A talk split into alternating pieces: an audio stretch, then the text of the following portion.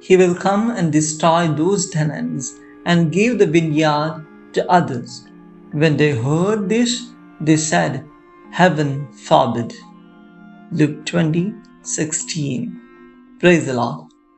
To the parable of wicked tenants, Jesus tells us his own story. Knowing very well about his death, Jesus could speak out this parable, his own story, to the crowd gathered around him without any tears. How courageous the Lord was!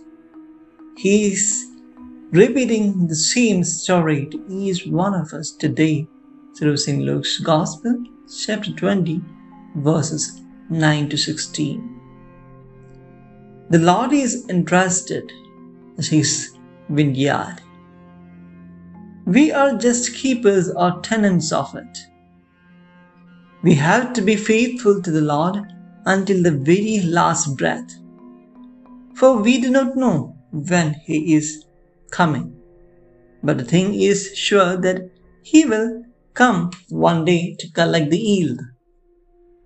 Be responsible and give Him what is entrusted to us in return. What is given us?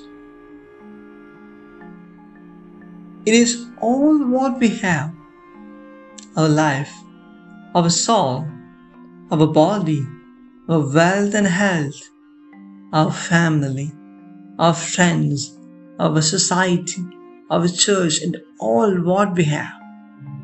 We need to be accountable to the Lord for all those things. So it is our responsibility. Be faithful to the Lord in all things and everything, at any time and every time. Let Lord's anger never fall on us. Heaven forbid. Amen.